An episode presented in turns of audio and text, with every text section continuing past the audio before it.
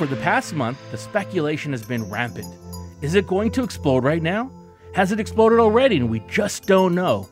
I'm, of course, talking about the bright star Betelgeuse in the constellation of Orion the Hunter that has been the subject of many articles recently in the news and online.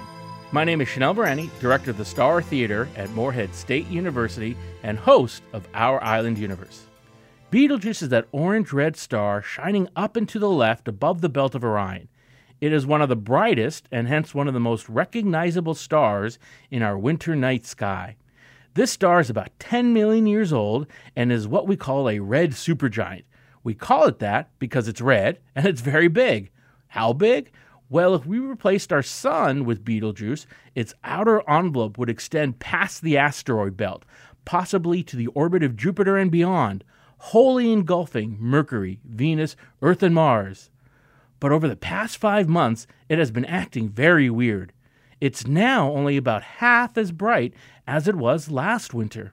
Rigel, the bluish white star in the toe of Orion, is now in fact the brightest star in the constellation. What is going on with Betelgeuse? Betelgeuse is an old Arabic word meaning the hand of El Jawza or Orion. It is a massive star, about 10 to 20 times more massive than our Sun, and it has quickly progressed through its life cycle. Stars, like us, are born, live, and then die. However, in astrophysics, mass governs fate. So you tell me the mass of the star, I will tell you its endpoint. We have known for several decades that Betelgeuse is an old, evolved star that is going to explode in a massive cataclysm known as a supernova at any moment. The last time a star exploded in our galaxy was 1604, and Johannes Kepler wrote a book about it. For astronomers today, having a star explode in our galaxy would provide a wealth of new science about stellar evolution as well as how the heavy elements are made in the resulting explosion. So the astrophysics community is very keen to see Betelgeuse explode right now. While the star may indeed explode at any moment, any moment could be tonight. It also means it could be 100,000 years from now. While 100,000 years seems long, our human timescales are tiny compared to the ages of stars.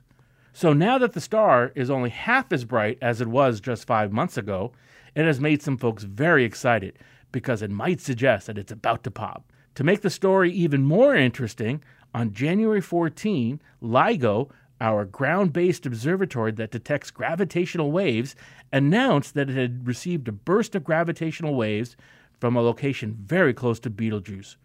Were the gravitational waves from it? If so, is that a clue that it's going to explode? We don't know if the gravitational waves detected was from Betelgeuse, but we do know that we didn't detect any neutrinos from it as we would expect.